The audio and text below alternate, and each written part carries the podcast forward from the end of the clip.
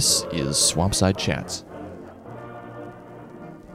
a podcast where every week communists sit down to shoot the shit about current events, history, political economy, and theory.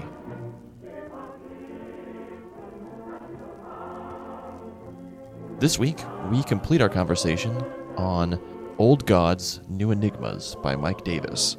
In this part, we look at the last three chapters Marx's Lost Theory, The Politics of Nationalism in 1848, The Coming Desert, Kropotkin, Mars, and the Pulse of Asia, and Who Will Build the Ark?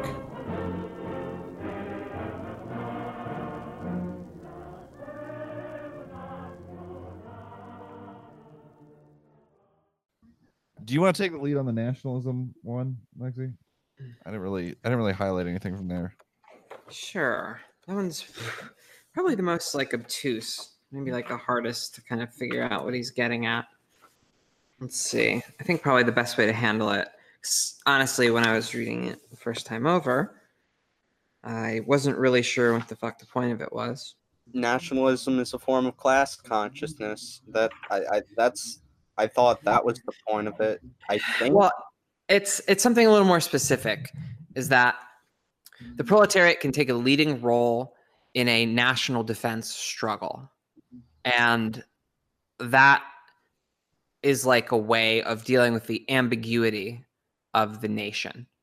Through, I mean, that's just essentially how Marx envisioned the proletariat wresting you know power away from the bourgeoisie and winning the battle of democracy in like a national context is i guess one way that you could phrase this does that sound right I mean, yeah, but he also talks about like with the 18th, uh, the Civil War in France, how like, I mean, no, the, yeah, 18th Brumaire of Louis Napole- Bonaparte, where basically the reason why the whole republic just fell apart on itself and just let this would be this pathetic would be emperor just like slide into power is, is simply because like the Republicans represented no the the Republicans represented no one in but like a few petty bourgeois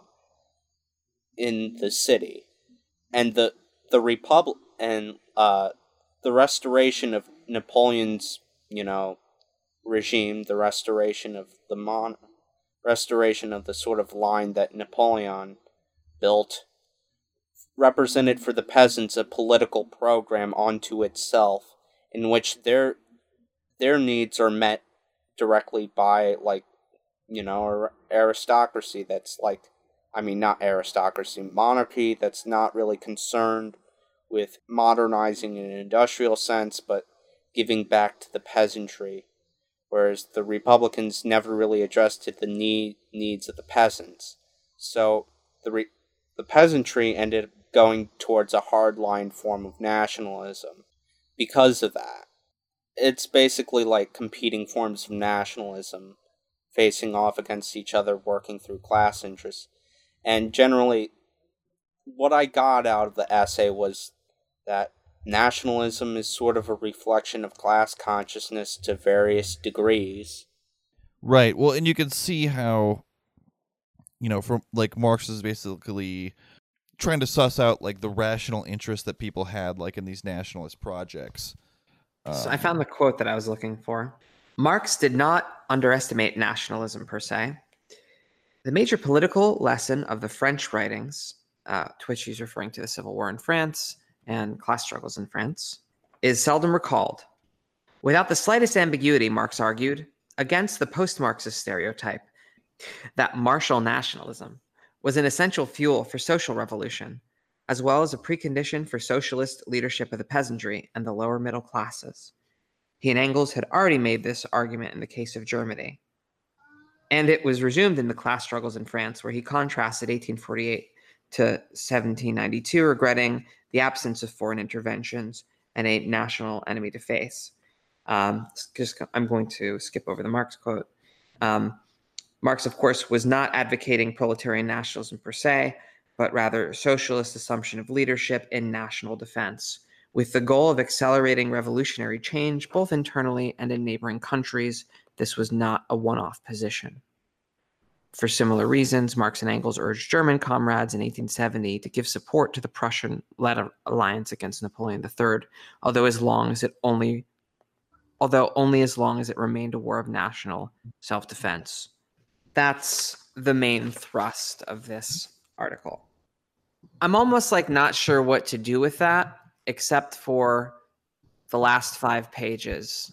I think may, maybe points to a way that we're supposed to read the rest of this or is it the last seven pages you know what i'm talking about the calculating interest section yeah like different different classes like see themselves reflected in, in their diff- differing ideas of what the nation is and you know he talks about how about um the brumaire is like a a balance sheet of the way that like these different classes like strategically acted within you know that particular historical moment I guess the kind of the kind of like summary thing towards the end was basically um, Marx, of course, was not advocating proletarian nationalism per se, but rather socialist assumption of leadership and national defense, with the goal of accelerating revolutionary change both internally and in neighboring countries.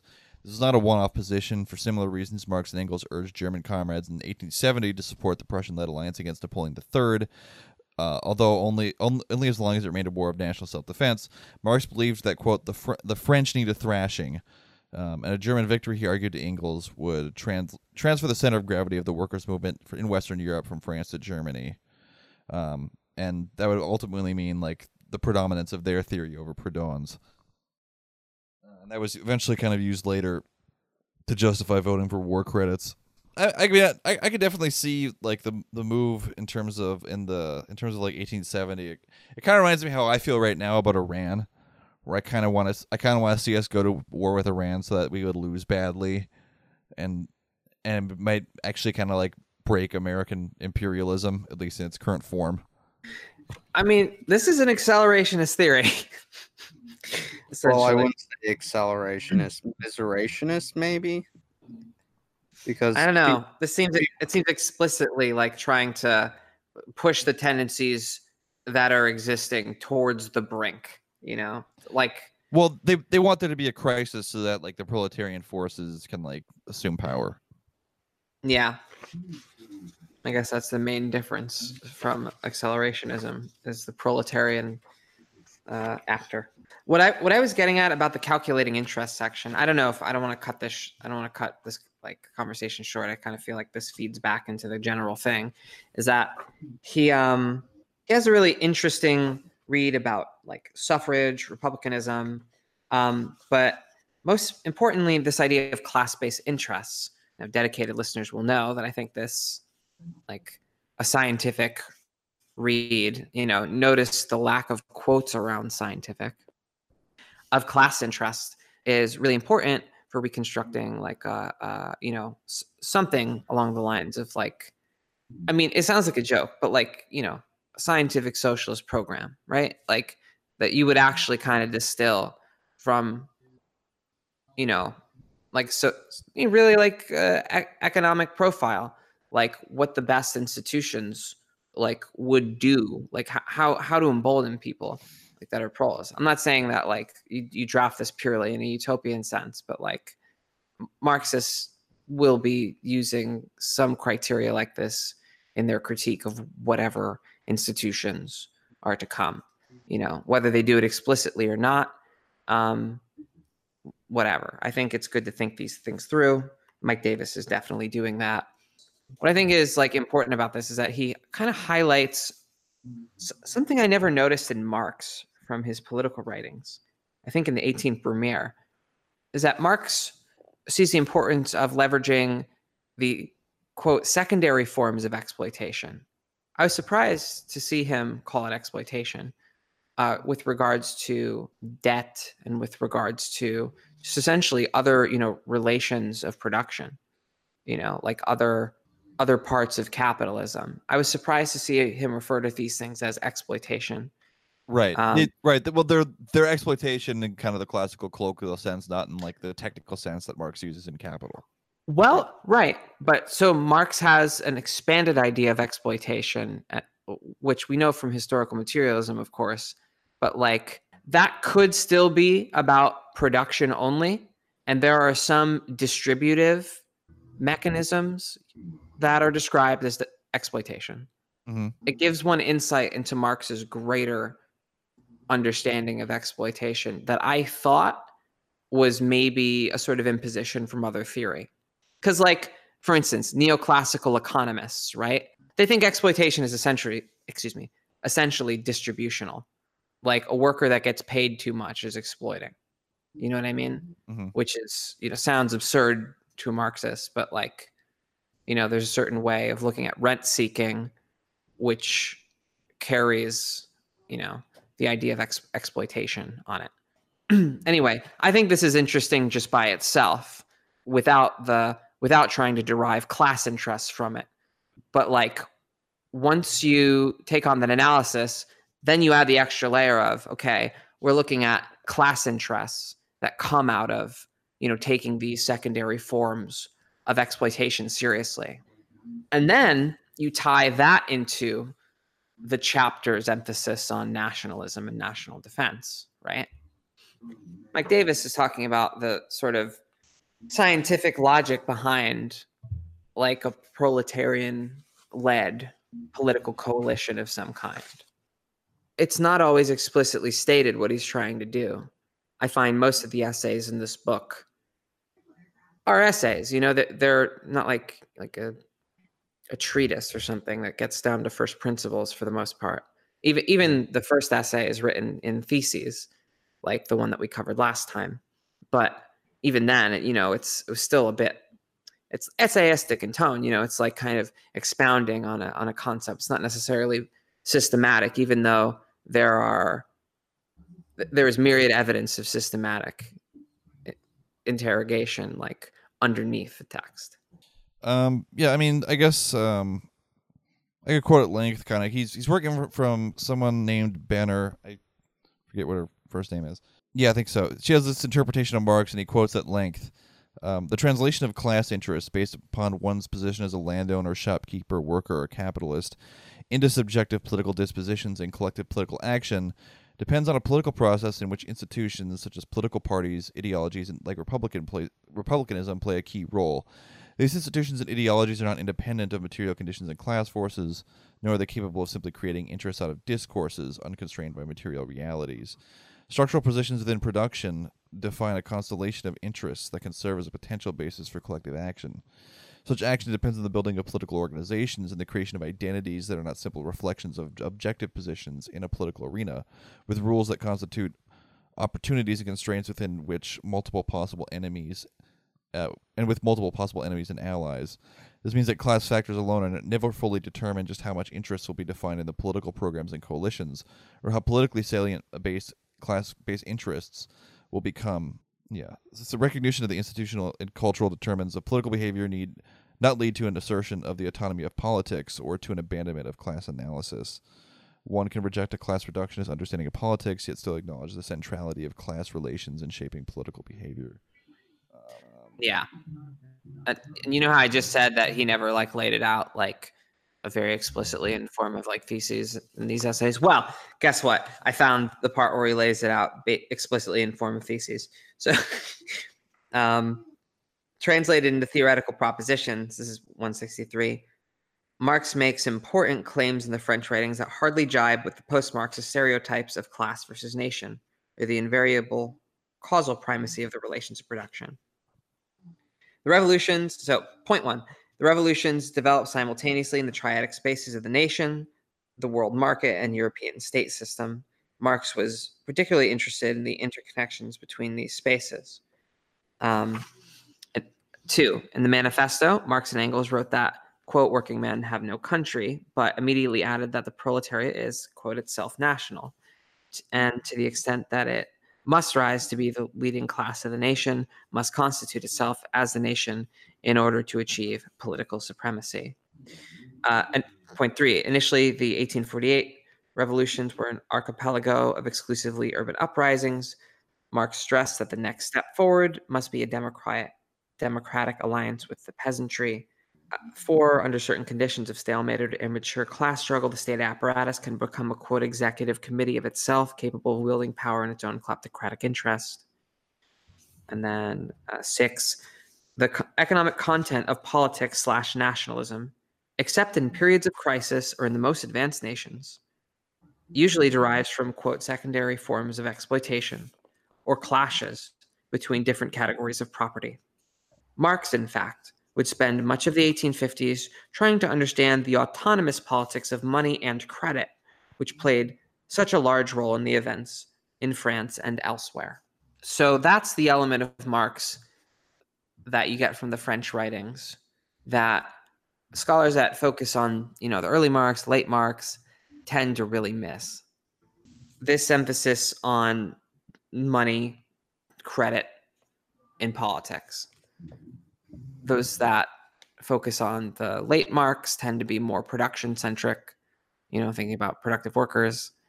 Those that focus on the early Mark are a little more Marx are a little more humanists, uh, maybe a little more like queasy about economic reductionism to the point where they sort of turn away from class analysis.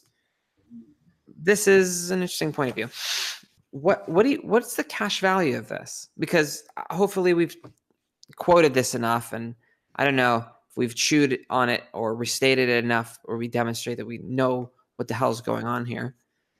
But um, Well, I think you're, I think okay. So he is talking. Marx is writing in a period where capitalism has not um, completed the process of proletarianization by a long shot, and so you know Marx is basically trying to analyze how the proletariat could improve, like seize power, or you know improve its position politically uh, within this context, right?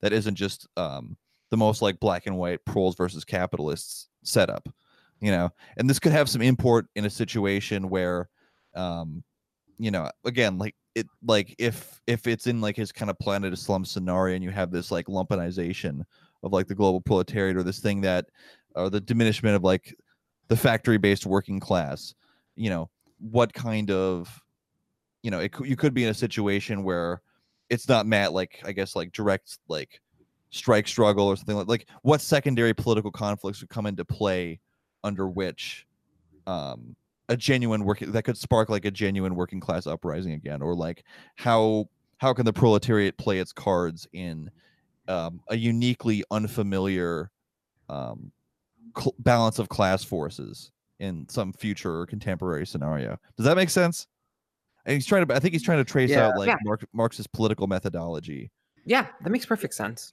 And to kind of try to take this take this topic that, you know, I don't know, I've even said that, you know, I've said that at least Marxists were bad at nationalism or, or actually, you know what I've said is that Marxists paid more attention to nationalism than Marx. I think Mike Davis is making the case this isn't true. Um, that there's some kind of neglected texts in the corpus that give us not just that stuff about secondary class interests, not just this theory about nationalism. Then he goes into Bonapartism. And, you know, it's often thought that a class interest theory of the state has a an exclusive there's an exclusive dichotomy between that and this recognition that the state can be an independent power to a degree. And, you know, I think that's overstated. I think these tendencies can coexist. But if you want to make that kind of claim, you don't want to be too wishy washy about it. Does a pretty good job of at least talking about how Marx develops this category of Bonapartism and how Marxists have extended it. And he does a little bit of critical commentary on where he thinks it's extended well and basically doesn't think Trotsky's application of this to Stalin works. But yeah, the Bismarckian Reich, uh, the, Kerensky regime by Lenin, uh, or uh, Lenin's critique of the Kerensky regime, um, Trotsky's he calls it an autopsy of the of the government that preceded Hitler. Yeah, he, he talks a little bit about how uh, Marx didn't ever didn't go into like a deep analysis of like the longevity, or he didn't go into deep analysis of Bonapartism as it kind of stabilized and the way it, the kind of dynamism it had that allowed it to last for as long as it had. Like he constantly seemed to think like, yeah, this thing's a house of cards. It's gonna fall apart any day now, and it went seemed to go on way longer than Marx expected.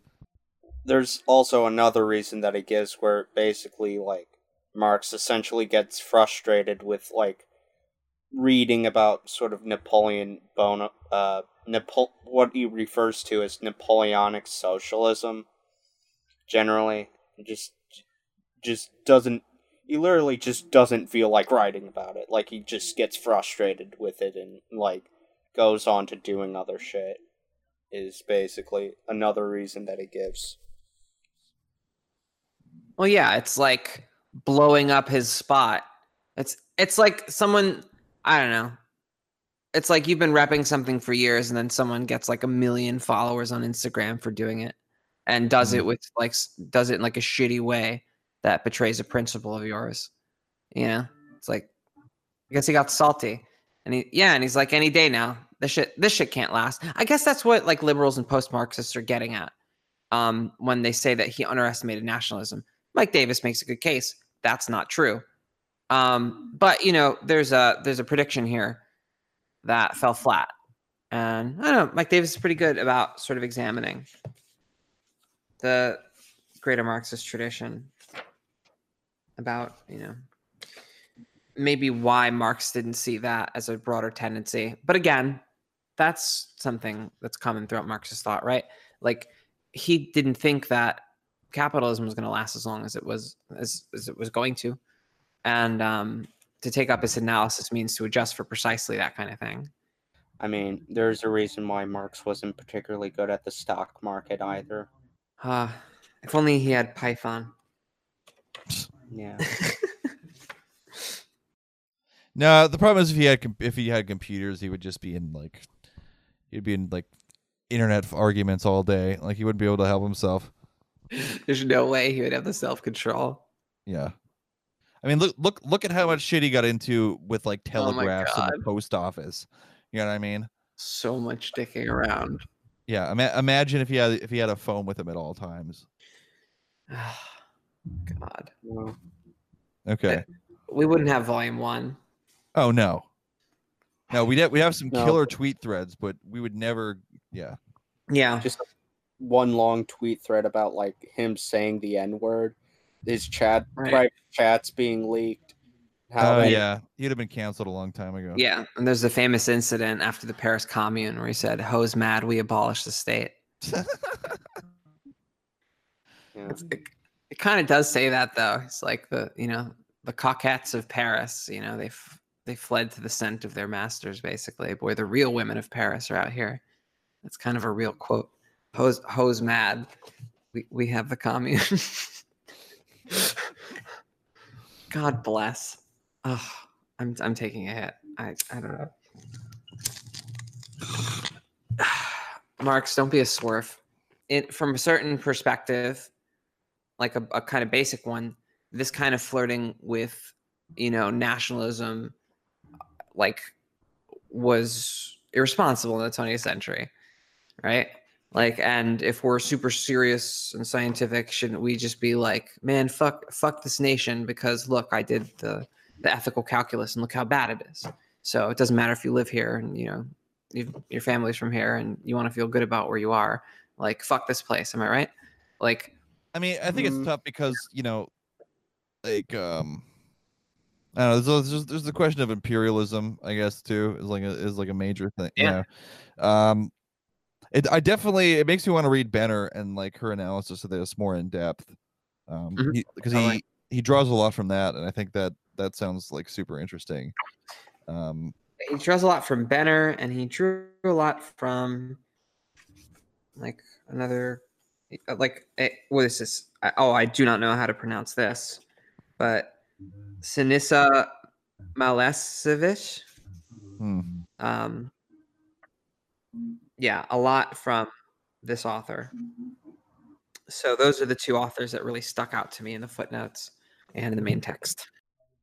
I feel like dev- I feel like developing it more and under like coming to understand like you know, the rational basis of nationalisms might be worthwhile. Just like sort of under like rather than just trying to understand them as civic religions or you know uh, uh whatever like bad sociological explanations. I feel like you know rooting it in class makes a bit more sense and like when you look at like why why are people in Russia why is almost everyone in Russia nostalgic about the Soviet Union? Yeah, the numbers are actually incredibly high. Incredibly high. Like most people in Russia are nostalgic about this are nostalgic about the Soviet Union, and you see this in many Eastern Bloc nations. Not all of them, but many. And you know, one can say, "Oh yeah, this is just a form of nationalism they missed when you know Russia was an empire." But at the same time, it's like, yeah, it's a form of nationalism, but it has like a rational basis to it. Uh, you know, the Soviet Union was was better off in general for most most people who lived under it than Russia is currently now. Like they only recently just recovered their birth rates after 20 something years of, you know, having incredibly low birth rates you know, having high amounts of like heroin addiction, etc., etc. It's just like, you know, under this, they used to be a manufacturing economy under the Soviet Union, and now they're just solely dependent on oil, exporting oil. It, it it's just like that wave of privatization basically destroyed the lives of people in Russia so, of course, they're going to be nostalgic for the Soviet Union because they missed the benefits of the so the few benefits that they had in the Soviet Union. That, you know, even though it, it was authoritarian, it's like, yeah, it was authoritarian, but you know, what what's the government now? It's authoritarian, but I don't get a guaranteed job and that. And so Right. There's uh, not like open, you know, bourgeois liberty like that really flourishes yeah. in Russia. Demo- right. Bringing democracy to Russia just meant, you know, oh, we're going to privatize Pizza Hut. Yeah, Pizza Hut, and we're Pizza Hut, and we're privatizing all these like state-owned industries and just letting them go to waste. Although, ironically, like Pizza Hut is now kind of like the decrepit, like Brezhnev era Soviet states. Have you ever been in one recently? like it, I, I haven't. Like it's it's depressing as fuck because like you go in there and you realize like you know people used to like go like let's let's uh let's put on our Sunday best and let's go sit down at Pizza Hut. You know, like yeah yeah let's know, get, let's get the stuffed crust. Yeah, it's it. Just what a what a what a shitty culture we have. Yeah. Yeah. Anyway, now, um, I I will defend Pizza Hut, but I agree with the sentiment in general. Um, crust but, first. You know, I mean, I mean, and you could see, all you could see like almost like you how you end up with sort of like kind of like Maoist formulations about. You could look at looking at the United States, right? Like there is definitely kind of like this, you know, like you see, for instance, in how allegedly in like backdoor meetings like with the generals trump wanted to exit afghanistan and when they said no he's like okay well why aren't we like taking the lithium? Right? So there is like there i think there is kind of like within the more reactionary sections of american nas- like people who are like literally like pro-imperialist essentially this un- understanding that like to maintain like the lifestyle we have we have to like plunder the rest of the world basically.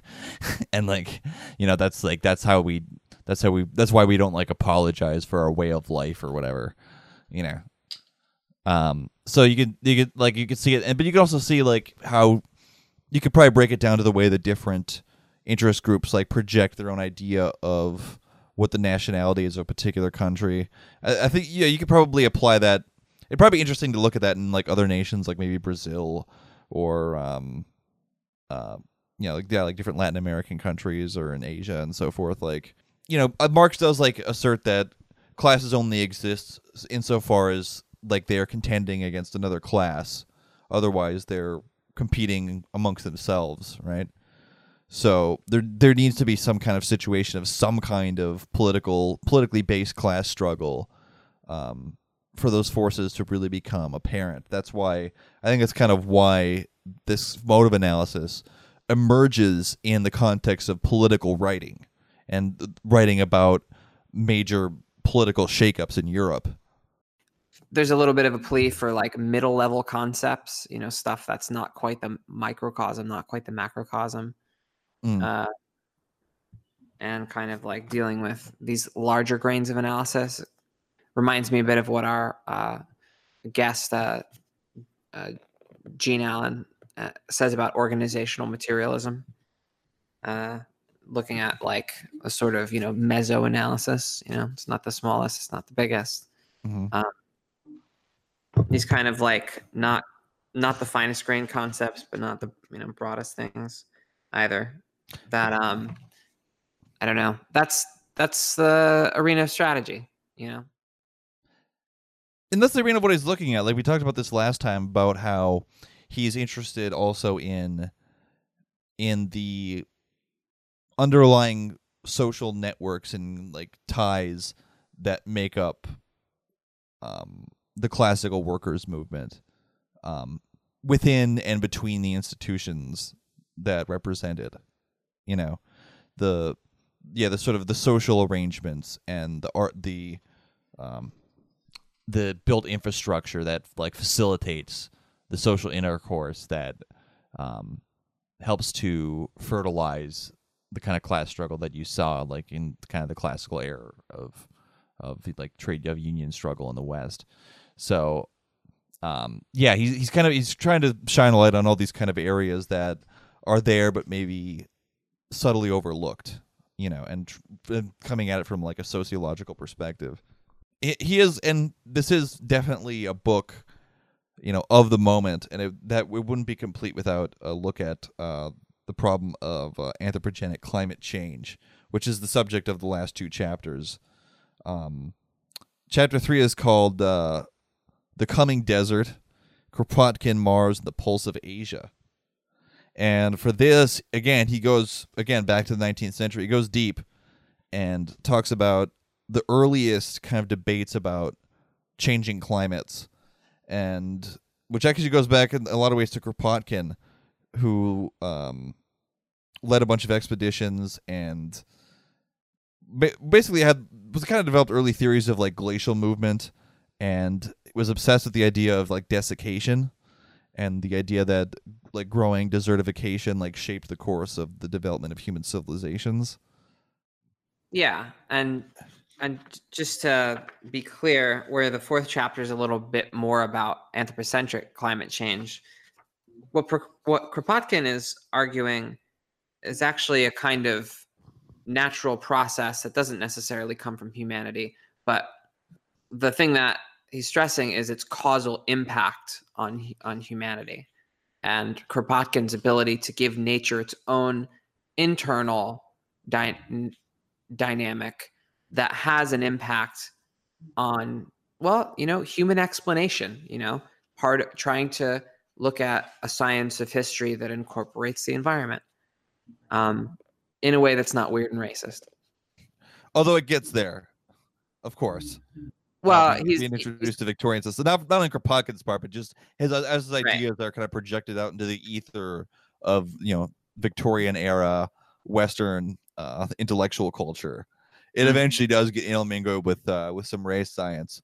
Um, yeah. yeah as does but it- historical materialism but it, uh, it- just gets ruined by race science essentially it gets ruined by like one guy like a popular writer and like a science fiction a, a science fiction writer who like uses it to theorize about like why there's canals on mars and how martian civilization died well, yeah, it gets to aliens first. yeah I, I- it gets to alien Per- Percival Lowell, uh, who is covered in the Carl Sagan documentary series, Co- documentary series Cosmos. It's Carl Sagan uses uh, Percival Lowell as like you know one of these like people in history that has like a wild theory and doesn't really have the evidence for it, but is a sort of a popular grifter. Um, yeah, and then there's another guy uh basic uh i'm forgetting the name that name but basically he really defends Kir- Popkins' theory heavily in pop in popular discourse and all that. He promotes it heavily. And he starts getting into some weirder, wacky shit later on, and he takes like the hardcore like geographic determinism to places where it didn't really like it shouldn't have gone basically. It's like he tried to use it to explain like what uh explain certain things about koreans and other races yeah, he has this he has this theory about like like humidity and how it it, it like determines like human mental Oh, yeah, acuity that's and the w- industrial efficiency. yeah that's and there's like another thing with electricity like the mind like human mind causing like weather patterns like human like if you get No, I think it's the other way around. I think it's weather patterns like affecting the human Really? I- mind. Like he ran this series of ex- yeah, the series of experiments like measuring I think like barometric pressure and then like pr- like testing like some kids' ability to do like certain Oh, wait. things and like comparing the comparing the fluctuations. oh okay yeah okay that makes more sense to read a relevant passion, uh, excuse me, to read a relevant passage, 196 at the bottom.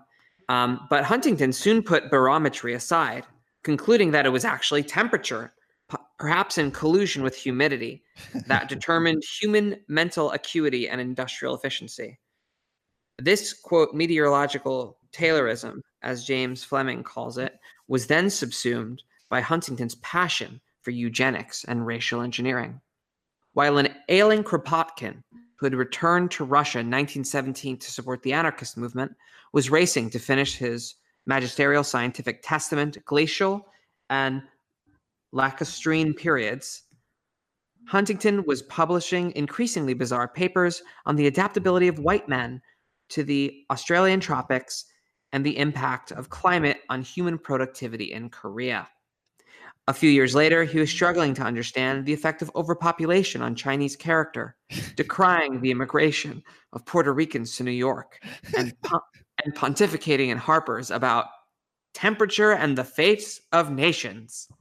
God, I love the I love the bourgeois press. Like just the shit they'll Oh, yeah. Thanks, Harper's. Yeah, real Yeah. woke.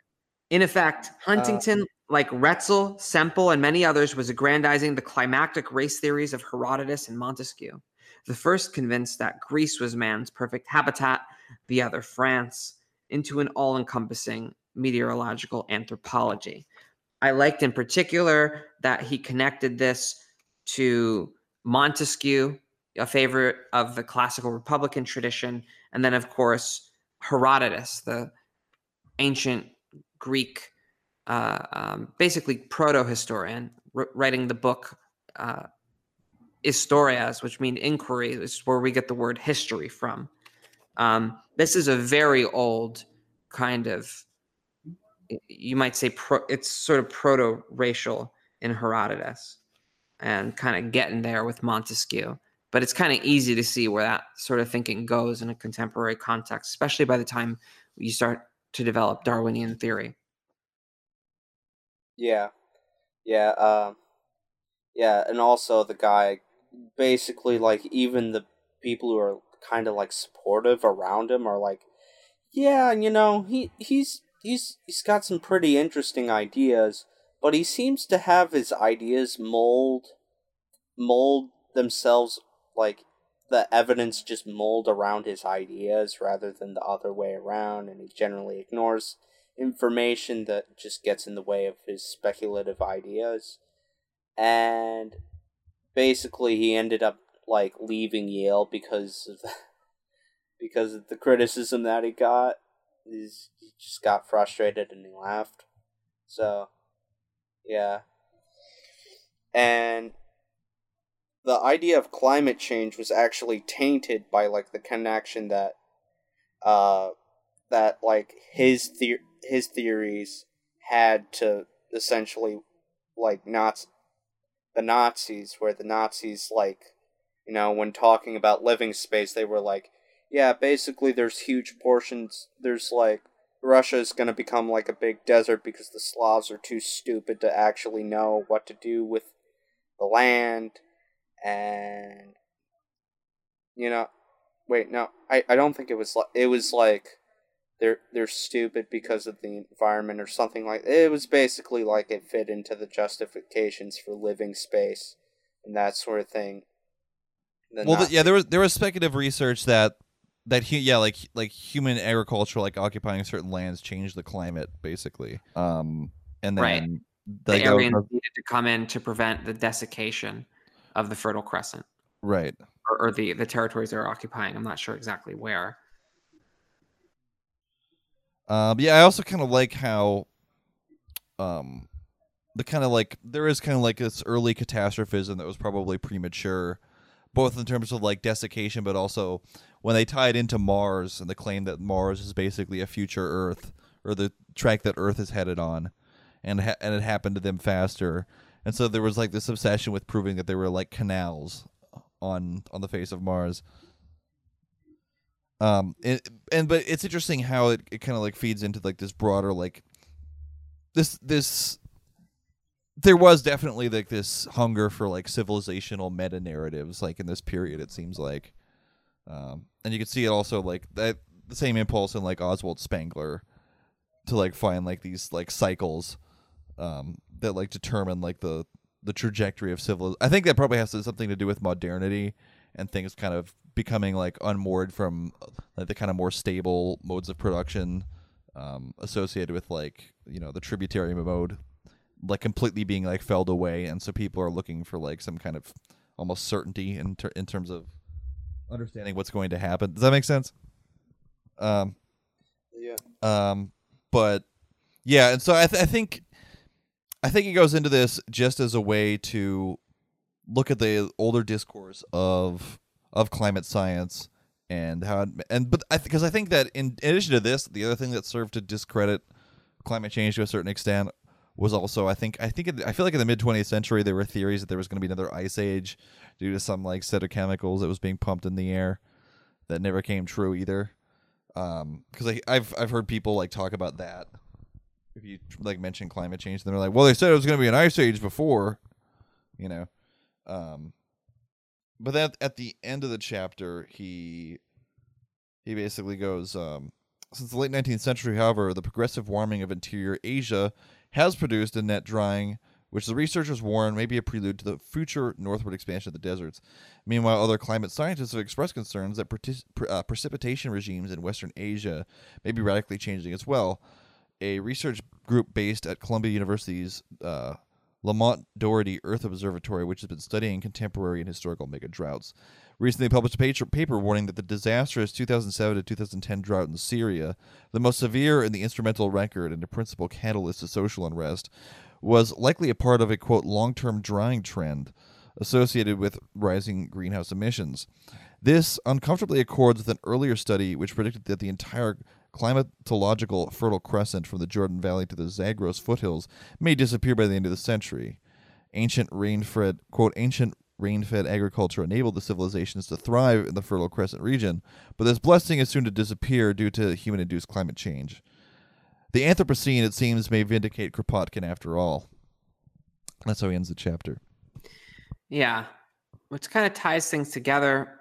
But wasn't Kropotkin mainly talking about kind of natural dynamics that aren't necessarily caused by humans? And he there was some ambiguity for him for certain.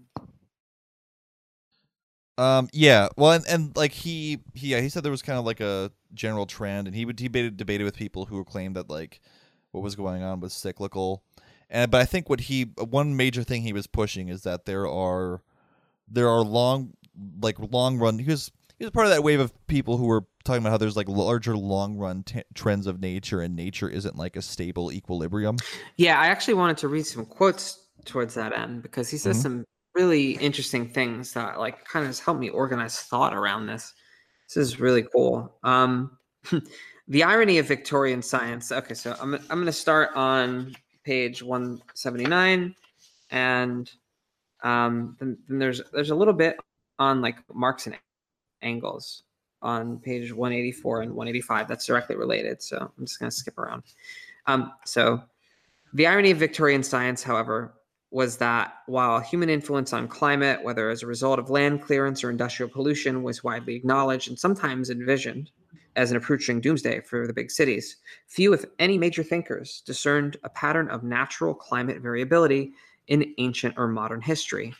The Lyellian worldview, canonized by Darwin in The Origin of Species, supplanted biblical catastrophism with a vision of slow geological and environmental evolution through deep time. Despite the discovery of the ice ages by the Swiss geologist Louis Agassiz in the late 1830s, the contemporary scientific bias was against environmental perturbations, whether periodic or progressive, on historical time scales. Climate change, like evolution, was measured in eons, not centuries. Um, and let's see. Um, so then he skips over to talking about Engels, referring to deforestation of the Mediterranean and dialectics of nature, warning that after every human victory, nature takes its revenge. Each victory, it is true, in the first place, brings about the re- results we expected, but in the second and third places, it has quite different unforeseen effects, which only too often cancel the first. That was an Engels quote. But if nature has teeth with which to bite back against human conquest, Engels saw no evidence of natural forces acting as independent agents of change within the span of historical time. He emphasized um, culture is Promethean while nature is at most reactive. And then um, certainly they believe that nature had a history, but it was enacted on long evolutionary or geological timescales. Like most scientifically literate people in mid Victorian England, they adopted Sir Charles Lyell's uniformitarian view of Earth history, upon which Darwin had built his theory of natural selection, even while they satirized the reflection of English liberal ideology in the concept of geological gradualism. So I think that's a really interesting kind of situation where Davis is looking at the broader tendencies in scientific thought and even you know socialist thought, considering Kropotkin is an anarchist. Um, that where that using principles set down by Marx and Engels, you might say, you know, if you're going to do dialectical materialism, right? Um, this seems like a dialectical advance even on Engels, right? If we are if this description is to be believed, and and I I kind of I, I can kind of see this with Engels. I don't know about Marx um, that you know nature is more reactive and it's not as Promethean as as humans. You know, its limits aren't aren't as hard as you know some economic limits or some, something to that degree. Yeah, we I think we've talked in the past about like Marx and Engels kind of like ecological thoughts, um, or their yeah like their the ecological undercurrents of their work. It wasn't their primary focus, but it, it makes sense because the kind of the kind of feedback loops that are implied by the climate change phenomenon, or honestly, even just like mass the effects, even in, independent of that, of like you know mass industrial society on on nature, have been at at a scale much greater, and the like the feedback loops you've been seeing have been, are also at a larger order of magnitude than you would probably see in the 19th century. Yeah, and I think this is sort of a plea for geographic determinism in historical materialism, you might say. Um, and that's to prepare you for the next chapter where he goes into anthropocentric climate change, right? Like, and how the climate is going to exert a causal force on history uh, and the years, you know, to come. Right. Well, that's the parallel. Uh, I think. I think it's also. I think it's anthropogenic, by the way. Anthro- I, oh yeah, you're quite right. It is anthropogenic, not anthropocentric. I, I only noticed that because I have it literally written in front of me. Um, no, no, that's that's good shit. This is uh. Well, yeah, and the so the parallel he's drawing there is how, yeah, like the kind of analysis people kind of wanted to do of looking at like, yeah, shifting climactic patterns as like an explanation for the development of like human civilization was basically premature but now it is like an actual like live force, and so it's something we're gonna have to think about. Hence, you know, the chapter basically says like, you know, the Anthropocene may vindicate Kropotkin after all. Yeah, and I guess you know humans are are part of nature. I guess maybe that's jiggling the goalposts a little bit, uh, but uh, but yeah, I guess I yeah. guess that counts. I mean, you could just like smoke weed and watch Koyaanisqatsi. You'd probably get the same thing out of it. Of having this, honestly. Way ahead of you. Way ahead of you. Um, okay, so um, chapter four, final chapter essay. Who will build the ark? It opens with him um, um, telling us what great taste he has in film. Um, he basically compares the arrangement of this um, to a scene from the Lady of Lady from Shanghai, uh, classic uh, Orson Welles film. Um, but he says there's basically two sections to this. Pessimism of the intellect is the first section, um, and then the second uh, chapter part of the chapter is optimism of the imagination.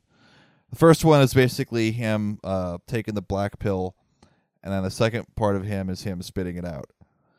Um, so, uh, yeah, I mean, honestly, I'll tell you what, the pessimism of the intellect one had had a lot more like gut level force for me than the second half, um, because you know, basically, he talks a little about you know the Anthropocene and that that whole thing, but kind of the vision, the vi- the vision like Planet of Slums plus. Let me let me see if I can find the quote exactly. The one that was like, fuck, hang on.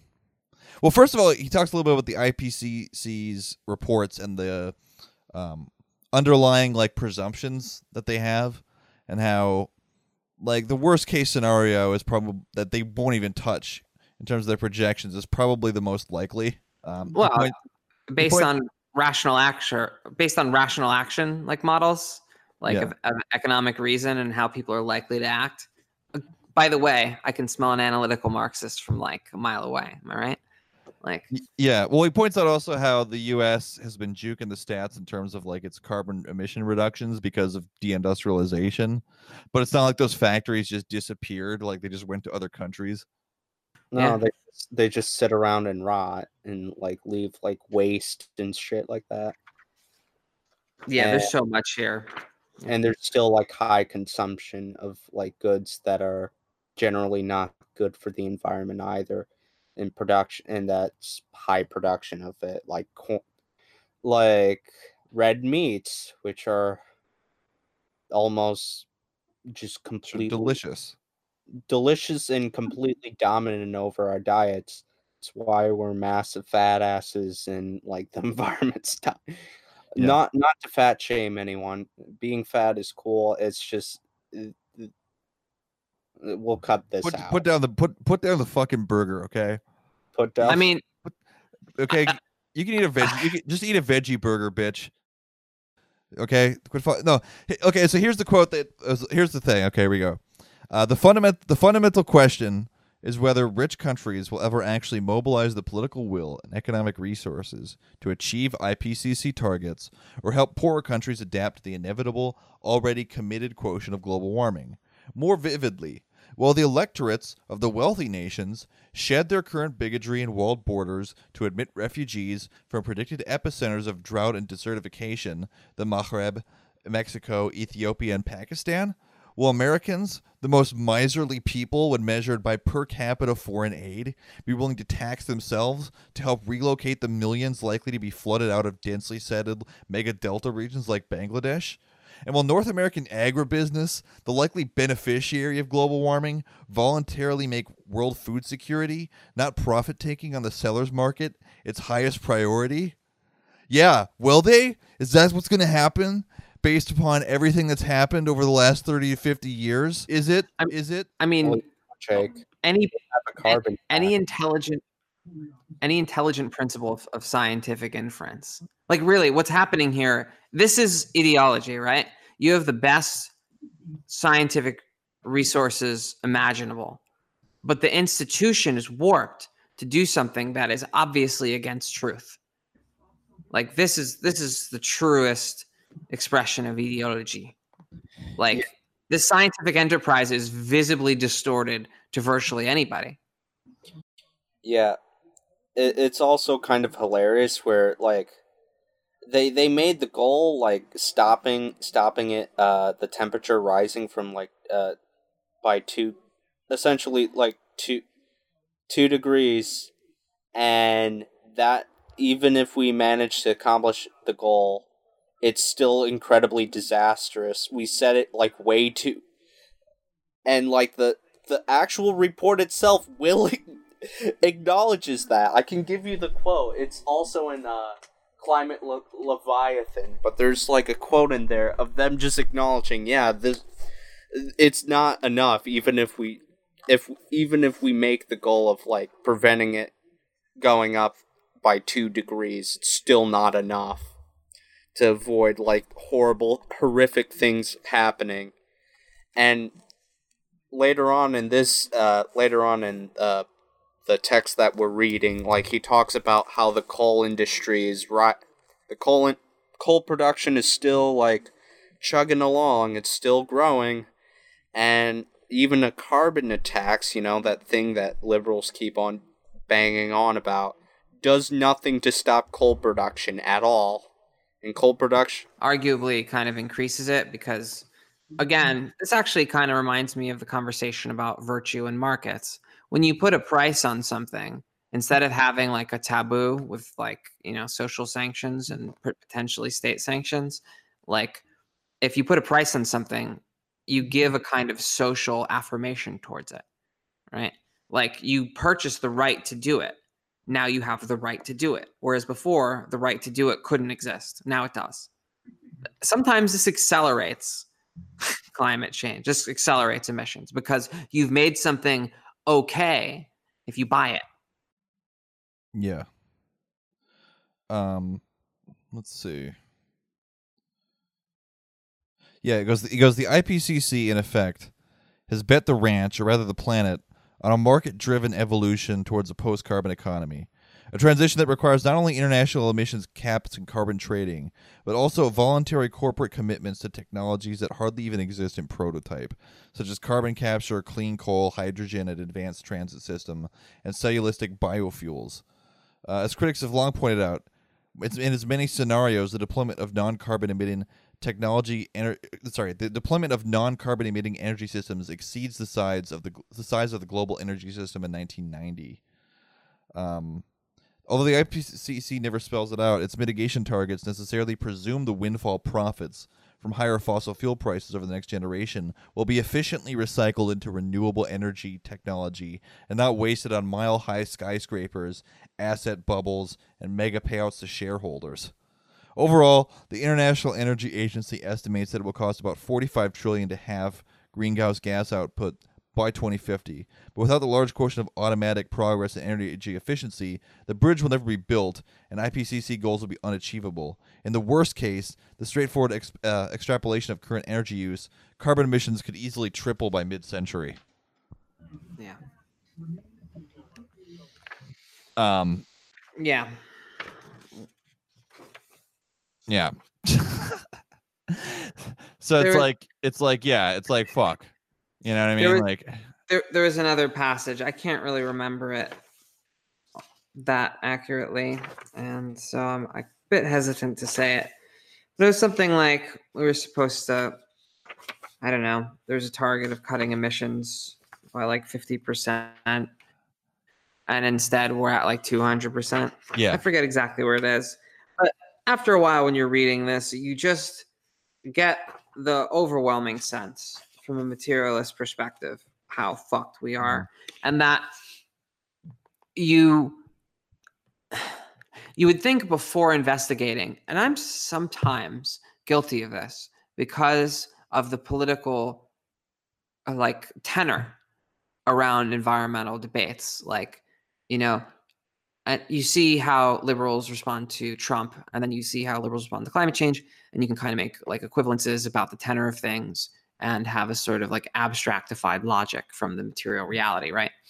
But when you really look at the nuts and bolts, like the data and the scientific process behind it, you can see that really we haven't let the data speak enough because the results are so horrible like um and yeah to be morally engaged with this is yeah i don't know i don't even really know what to say about it it seems like such a large thing and the world Well, I that i mean- know deal with this Yeah, I mean the vision. I mean, what he like, what the picture that seems to be suggested here is, and again, like the way it's distributed, um, you know, the Western Europe, the United States, parts of Latin America stand to have a windfall. Will get a bump in terms of agricultural production.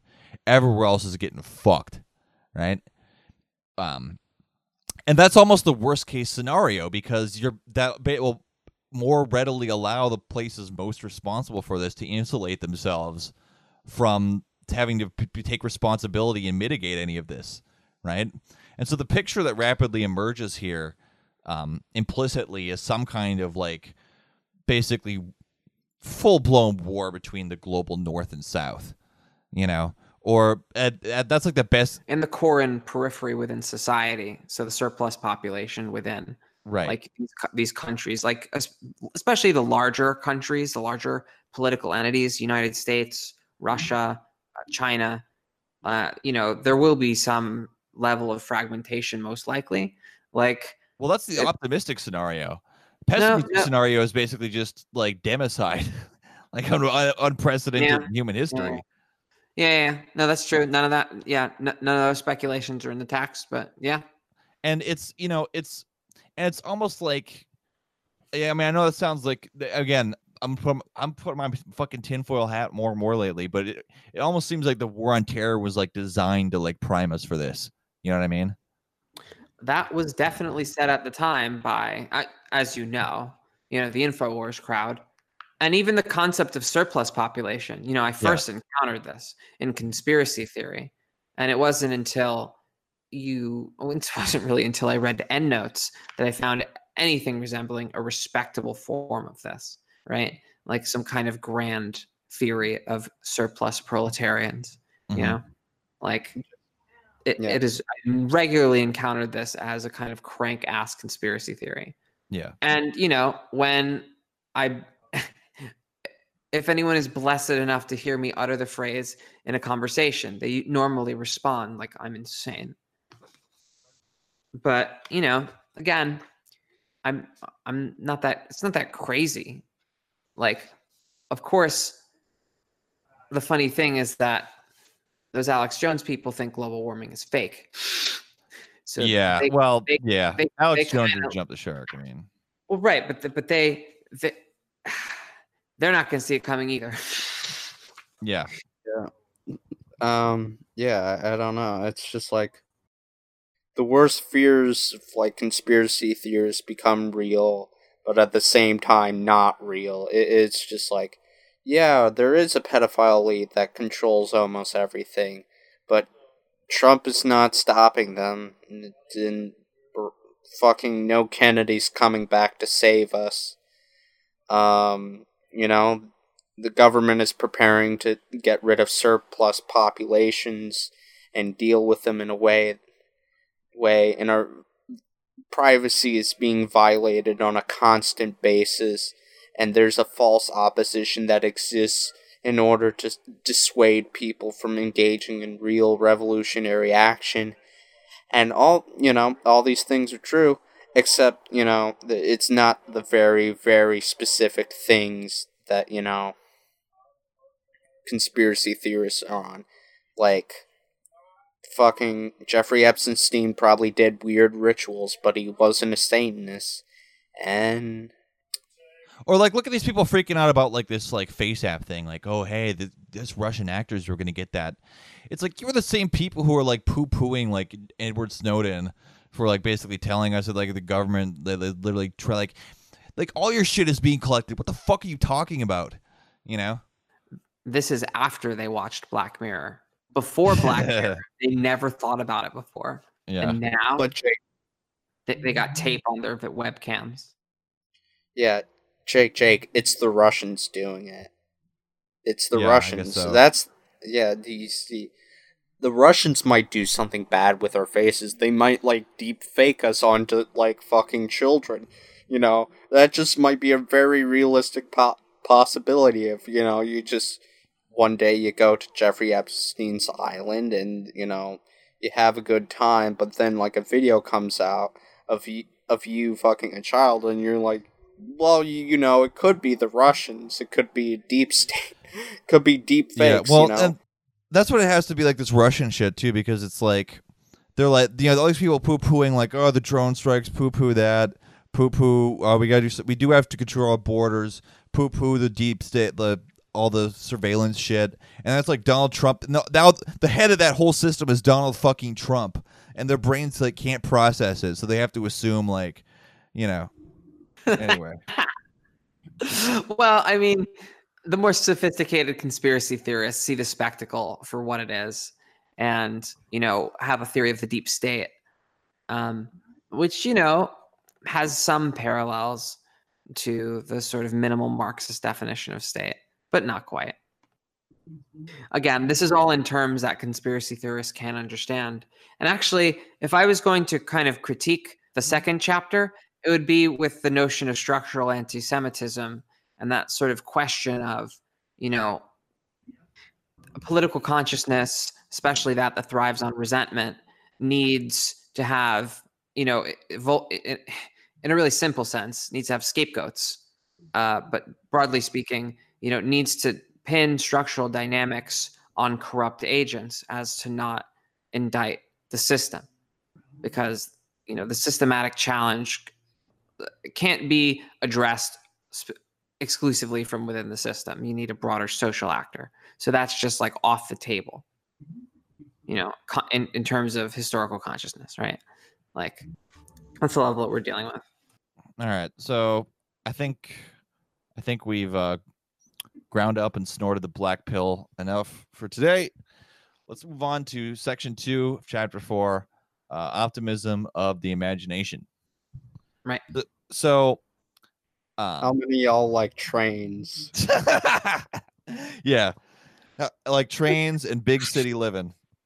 Yeah, yeah. But you know, this actually does this. This does kind of remind me of like kind of like hippy dippy like leftist paintings I've seen of like future cities or whatever, where it's like there's integration of like gardening in the city and like shit like kind of like like quasi utopian shit like that.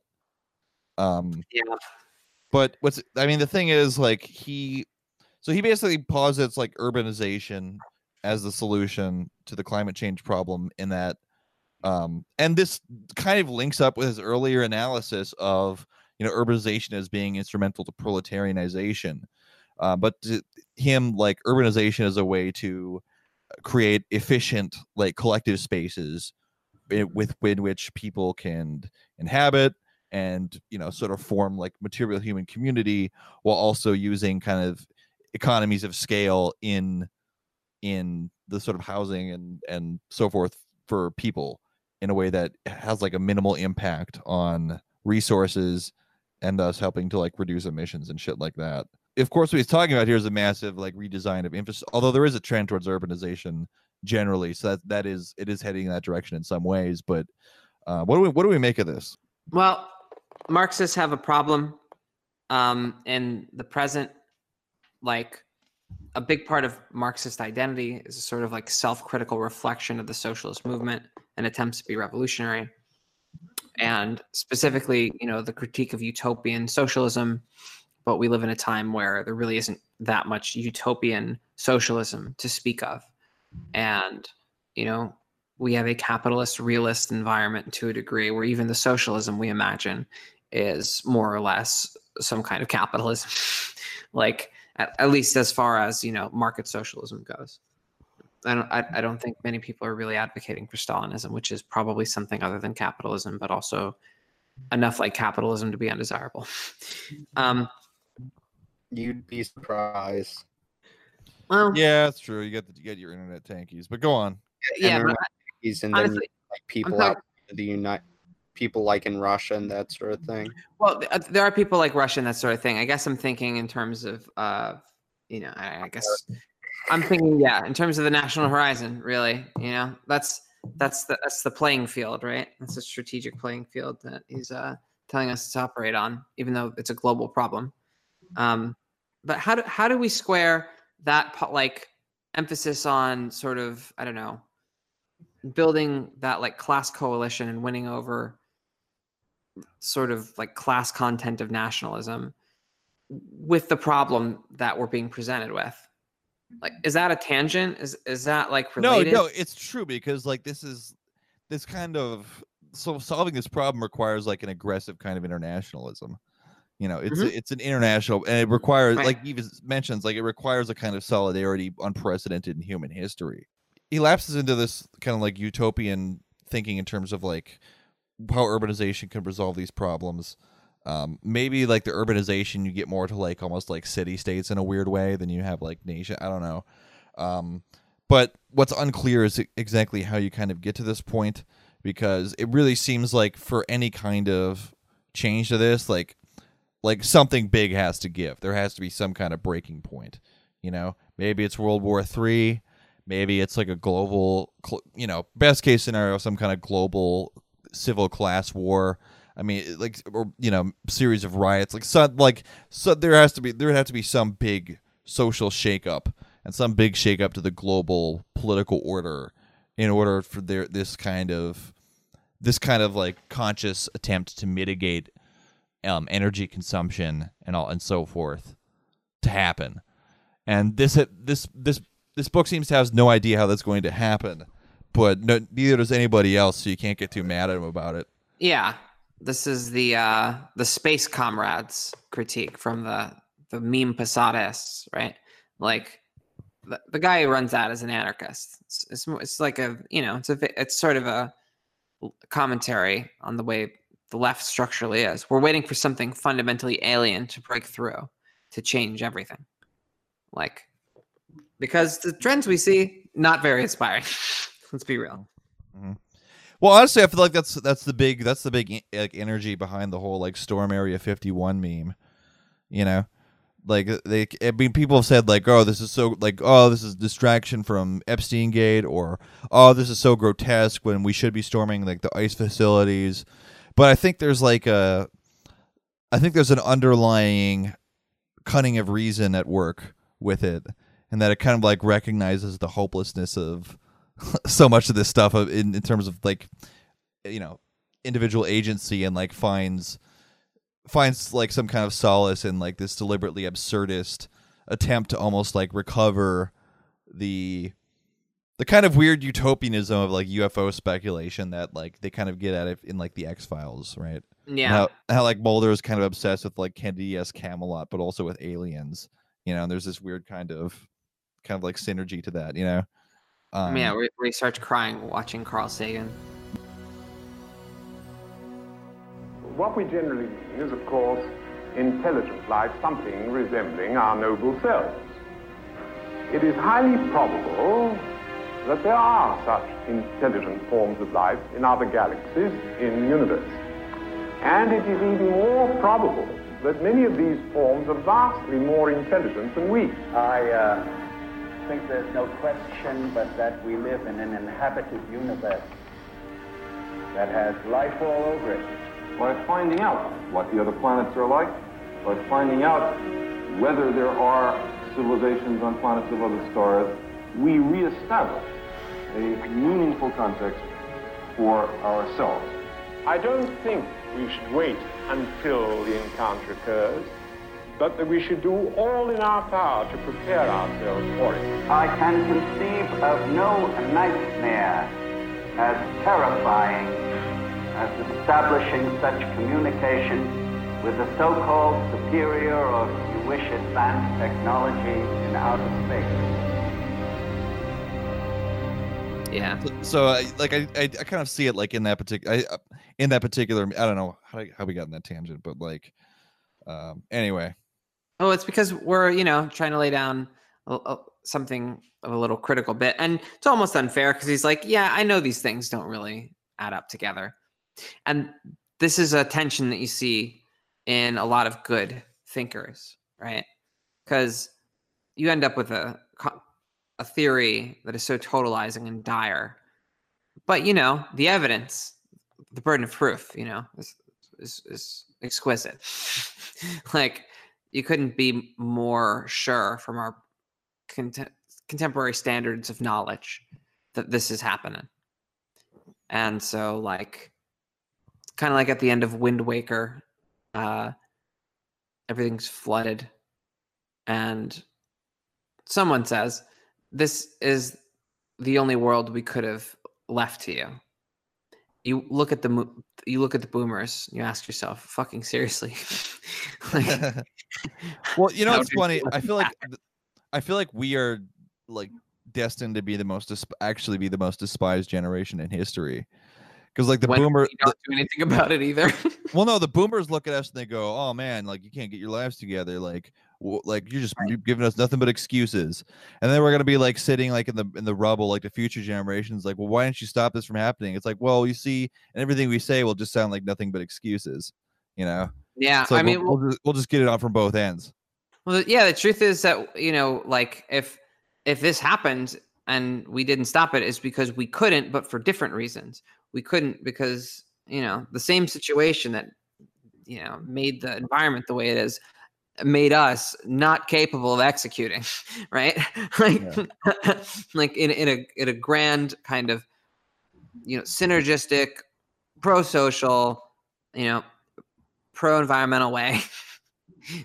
like that wasn't the humanity that was produced by this society. But you could see, but you could see how people like who are who if if it if it really goes to hell in a handbasket, the people who are born into that world and have to struggle through it, how our thing of like, well, you know, like I didn't want to talk to my neighbors and like, you know, I just you know like we had Netflix. And, I like, was just always doing stuff self care the entire time, actually. Um, you know, I had to keep up my Funko Pop collection and like. I knew this was gonna go to Funko Pops. you know, I only know what Funko Pops are because of this metaphor. Like, I mean, I did join the DSA a bit, you know. Just, Yeah, yeah. I've, I voted. I voted. I voted for a uh, old socialist Jew who kept repeatedly getting fucked over by the political party he ran in. Um, but uh, you know, yeah. I voted for. I voted for a guy who uh, named Barack Obama. Who, you know, he seemed like a cool guy. Um, he, what would he do? Um, he uh, had Jay Z at the White House. Sometimes I would go on to this site called Chaturbate and respect women. Um, I don't. Respect them. I, I, And So anyway, I just want. to. I just we want to had read a how he fat Patreon putting out some uh, putting out some media. Ho, okay. I want. I just want to read the last thing he says here. Right, it goes like the fu- the refusal to act decisively on behalf of all humanity would quote would be quote a moral failure on a scale unparalleled in history. End quote. If this sounds like a sentimental call to the barricades, an echo from the classrooms, streets, and studios of 40 years ago, then so be it. On the basis of the evidence before us, taking a realist view of the human prospect, like seeing Medusa's head, would simply turn us into stone. and that's a great way to end it on. Just- Good night, folks. We yep. yeah, yeah. I mean, if we're too cynical to do anything, this is going to be unfathomably bad. Yeah. Now, how to overcome this system that seems to rationally generate quite a bit of cynicism? It's a question no one has the answer to. But we all know that when we see an opportunity, we have to lunge for it. Well, I, I, think that's an honest disposition. I'm gonna I'm gonna put this microphone down and I'm gonna get a bucket of paint. I'm just gonna go up to my roof and just write in Chinese characters Xi Jinping liberate me and hope for the best. yeah. Should get maybe 35 in the Patreon. Yeah, that'll help. I'm j- More I'm just waiting for for the Chinese proletariat to rise up and bring back Mao. You know, that's that's something that will happen. Yeah. Uh, more will be revealed. This isn't the end. Um, at some point, people will kick back. I have no idea what that's going to look like. It might be in some ways more terrible than now, and people will look back on these days as as an age of relative peace. oh, But- it, it definitely is that. Yeah. 100%. Oh yeah. So Yeah, smoke smoke them if you got them, people. Mm, so you know i don't know. What what do you what do you do as an adult in a society like that? That th- things are going so haywire and collective responsibility seems impossible to tie this back to that sort of moral methodological individualism, that sort of political, uh, you know, the quote structural anti-Semitism, right? Like not uh, comprehending the emergent tendencies, thinking of everything thing in terms of corrupt agents, um, as a way of like sh- sort of short circuiting, being able to solve systemic problems and turning them into friend enemy, you know, Schmittian like, you know, wars essentially. That I, th- I think you do you do you do what people have always done. You do what you can. You know, um, you know, I think a good example would be somebody, you know, like uh, I mean, you look at the history of militants and the way they've operated. You start where you're at. You know, like for some for some people, you maybe you're like Noam Chomsky. You, you get tenure somewhere, and you you write articles and you go to you know, you go to places and support activist causes and you know do what you. You know what I'm saying? Like. right. Or so some people like Ted Kaczynski send letter bombs to Noam Chomsky. Yeah, or you know, you may maybe you know if you work someplace shitty, you try and organize your workplace. You know, maybe if you're in you you you know you live in a neighborhood where there's people who you know are potentially vulnerable to you know the deportate group like growing deportation regime, you try and do something to help those. You know what I'm saying? Like you Okay. you look you look for what you can do where you can. You know, you try.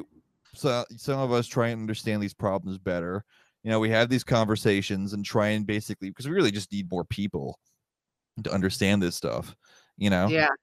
I, I, i mean now, that, I don't, that's yeah. I don't know why I'm not cynical towards conversation. We all know the reasons to be cynical towards conversation, but I'm not totally cynical. I, I I still think there's like good kind of, I don't know.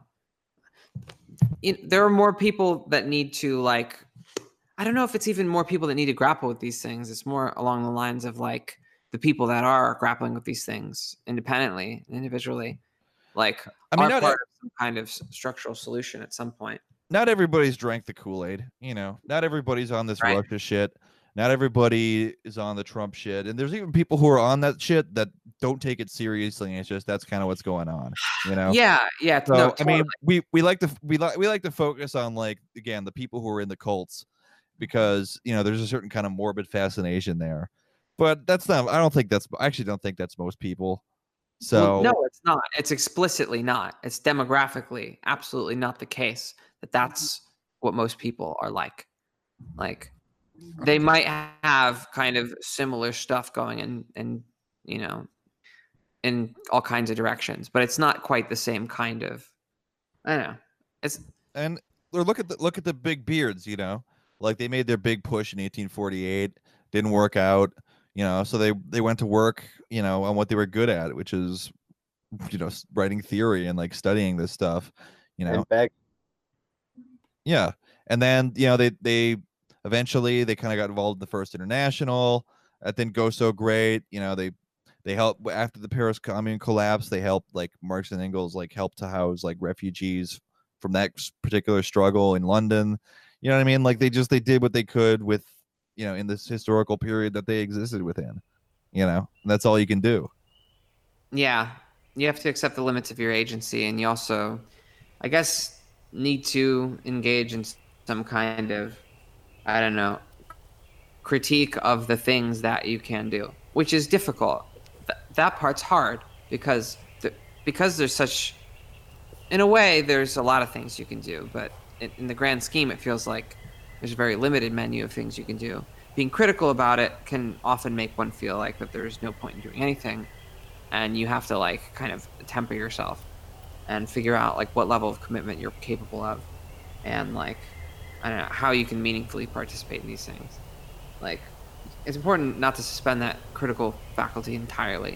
You have to engage it. You need to know how to engage it. It's something I haven't quite mastered. uh, Being as that you know, my main political activity has been you know doing a podcast. Yeah. And you know what? If you want to go full Frank Castle, and you know, and sometimes sometimes a man does have to stand out to the bullshit and get rid of the refuse and the filth. You know, Okay. and that's and that and that's good. And I support that 100. percent Are, you, are we bringing this full circle? We're not on Apple Podcasts. Ever going to be on Apple Podcasts ever again? that's it for this week. Sorry about the uh, about the inconsistency lately in terms of getting the episodes out. I'm trying to develop a new workflow for editing it that doesn't uh, isn't quite so labor intensive, and then hopefully we can keep a more consistent pace and schedule.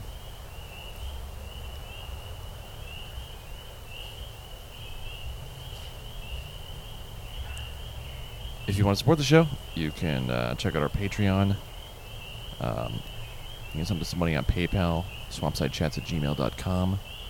Uh, you can also email us at swampsidechats at gmail.com or uh, contact us on any one of our uh, various social media outlets. So until next time, keep your boots clean, your feet out of the swamp, and your head in the revolutionary clouds of tomorrow.